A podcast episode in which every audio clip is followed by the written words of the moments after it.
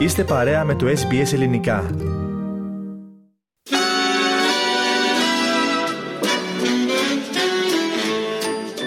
Τέτοιες μέρες, τον Φεβρουάριο του 1941, η Αυστραλία άκουγε μουσική σαν αυτή που ακούμε τώρα. Στη Μελβούρνη ήταν κατά καλό καιρό και οι δρόμοι της πόλης είχαν πάρει για καλά το χρώμα του πολέμου που μένονταν στην Ευρώπη. Τα πρωτοσέλιδα των εφημερίδων φιλοξενούσαν άρθρα για την έκβαση του πολέμου. Ανάμεσα στα δημοσιεύματα του τύπου ήταν και ανταποκρίσεις από την Ευρώπη. Συχνά οι ανταποκρίσεις αυτές έκαναν αναφορές στις μάχες στα ελληνοαλβανικά σύνορα και τις νίκες του ελληνικού στρατού.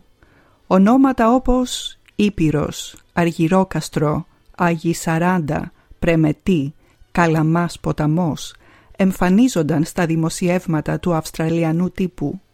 Επικεφαλίδα ενός άρθρου της εφημερίδας Argos της Μελβούρνης στις 23 Δεκεμβρίου του 1940 ανέφερε Greek gains continue. Steady pressure. «Οι ελληνικές νίκες συνεχίζονται. Σταθερή πίεση» ενώ ένα άλλο άρθρο της ίδιας εφημερίδας στις 29 Ιανουαρίου του 1941 με τίτλο «The Secret of Victory» «Το μυστικό της νίκης» έγραφε τα εξής. The determined opposition of the Greeks, which they did not expect, changed what was expected to be a triumphal march through Greece into a costly retreat back through Albania. Η αποφασιστική αντίσταση των Ελλήνων που δεν αναμενόταν άλλαξε αυτό που αναμενόταν, να γίνει η θριαμβευτική επέλαση κοστοβόρα υποχώρηση πίσω στην Αλβανία. Και σε αυτό το κλίμα της αισιοδοξίας, της περηφάνειας και του καθήκοντος η Αυστραλία συνέλεγε χρήματα για το αλβανικό μέτωπο και η ελληνική παρικία δεν έμεινε αμέτωχη βοηθούσε όπως μπορούσε στην συλλογή χρημάτων στα πλαίσια του Εράνου με τίτλο «Έρανος για τα θύματα πολέμου στην Ελλάδα» Greek War Victims Appeal και μάλιστα κινητοποιήθηκε πολύ η ελληνική παροικία. Το αποκορύφωμα των προσπαθειών ήρθε στις 14 Φεβρουαρίου όταν η Μελβούρνη ντύθηκε στα γαλανόλευκα για την ημέρα του Εράνου για την Ελλάδα – Ελληνικές σημαίες στόλιζαν τα κτίρια στο κέντρο της Μελβούρνης. Ελληνίδες και μη ντύθηκαν με παραδοσιακές ελληνικές φορεσιές. Οι πολίτριες φορούσαν λευκά και μπλε φορέματα. Οι άντρες υπάλληλοι είχαν καρφιτσωμένη στο πέτο τους μια μπλε κορδέλα και μια μεγαλειώδη παρέλαση έλαβε χώρα την ίδια μέρα, 14 Φεβρουαρίου, για την ενίσχυση των προσπαθειών του Ερυθρού Σταυρού χιλιάδες μέλη των ενόπλων δυνάμεων της Αυστραλίας παρήλασαν στο κέντρο της Μελβούρνης. Σε περίοπτες θέσεις, όπως έξω από το δημοτικό μέγαρο της πόλης, ειδικά τοποθετημένοι πάγκοι ήταν γεμάτοι με γλυκά που είχαν φτιάξει οι γυναίκες της ελληνικής παρικίας. Ενώ σχεδόν σε κάθε γωνιά του κέντρου εθελοντές του Ερυθρού Σταυρού πουλούσαν καρφίτσες που πάνω τους είχαν τη σημαία της Αυστραλίας και την σημαία της Ελλάδας ενώ άλλοι κρατούσαν τενεκεδένια κουτάκια για όποιους ήθελαν να ρίξουν εκεί τον οβολό τους. Εκεί ήταν και αρκετά ελληνόπουλα με παραδοσιακές φορεσιές. Ανάμεσά τους ήταν και η Όλγα Μπλακ, μικρό κορίτσι τότε, μας είπε για εκείνον τον Φεβρουάριο του 1941 στη Μελβούρνη.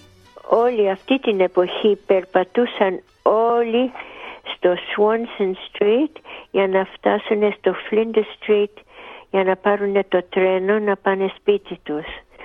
Πολύ κόσμο ήταν, ερχόταν όλοι από, το, από τη δουλειά. Ήταν γεμάτο το Swanson Street αυτή την εποχή με κόσμο που περπατούσαν για να πάνε στο Flinders Street, να πάνε στα τρένα, να πάνε σπίτια τους. Και ήμουνα εγώ εκεί με το ή στο Collins Street ή στο Flinders Street και γωνία Swanson Street και κτυπούσα το ήταν τενεκές και κτυπούσα το τενεκέ για να ακούσουν τα χρήμα να πέφτει και με βλέπανε με το κοστούμι και με ρωτούσανε τι κοστούμι είναι αυτό και έλεγα είναι ελληνικό. Ω, ελληνικό. Θα κλάψω τώρα. Ω, ελληνικό λέγανε μου.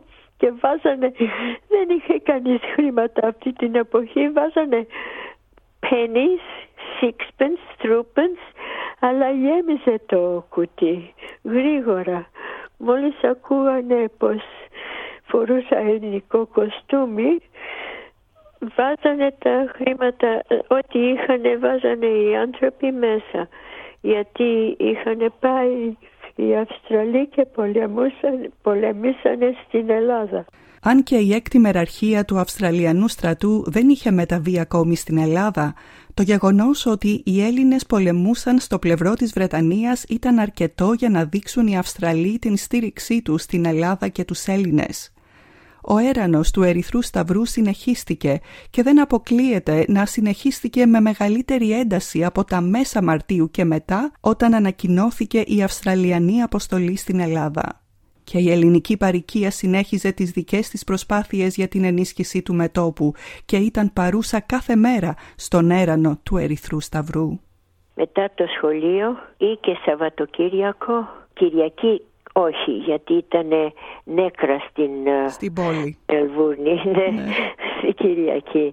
Αλλά Σάββατο που δουλεύανε όποιος δούλευε Σάββατα και περπατούσαν στο Swanson Street και ερχόταν στο Flinders Street αλλά τις εβδομάδες μετά από το σχολείο ήμουνα εκεί με το, με το κουτί.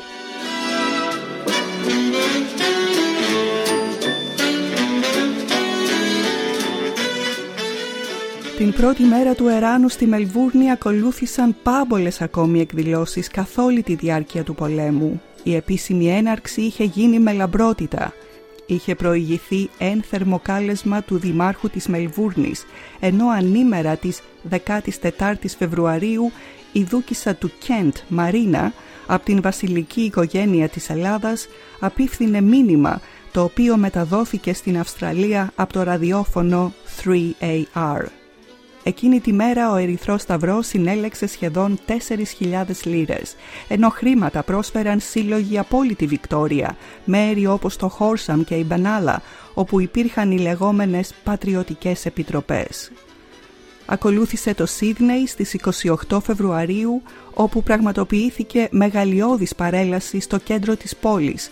Στην κορφή της παρέλασης ήταν ομάδα Έλληνο-Αυστραλών και Αυστραλών στρατιωτών, ντυμένη με τις στολές ευζώνων. Αλλά αυτή την ιστορία θα την αφηγηθούμε στο επόμενο επεισόδιο της σειράς «Οι ελληνικές ημέρες της Αυστραλίας».